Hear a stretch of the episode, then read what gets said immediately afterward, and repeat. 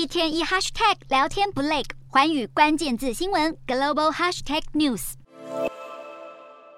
中国政府的严格清零防疫点燃大批民众的不满。美国官员更不止一次警告北京，要落实清零很难。在中方扩大疫情防控之际，美驻中使馆发布声明，鼓励中国的美籍公民在家中备妥十四天的粮食跟药物。白宫首席防疫专家弗奇也受访表示，他不认同北京当局的防疫政策。弗奇认为，依赖清零政策毫无意义，严格的封控措施也绝非长久之计。弗奇还委婉表达了中国国产疫苗的效力没有其他主流疫苗来得好。就连德国政府也建议中方引进 BNT 疫苗。在德国总理肖兹这个月访问中国后，中方同意加速批准 BNT 疫苗上市，让国内的外国公民接种。还有中国当地的法国商会声明，北京的二十条防控优化措施实际执行成果不如预预期，呼吁政府取消不必要的过度限制，否则不利于商贸环境的发展。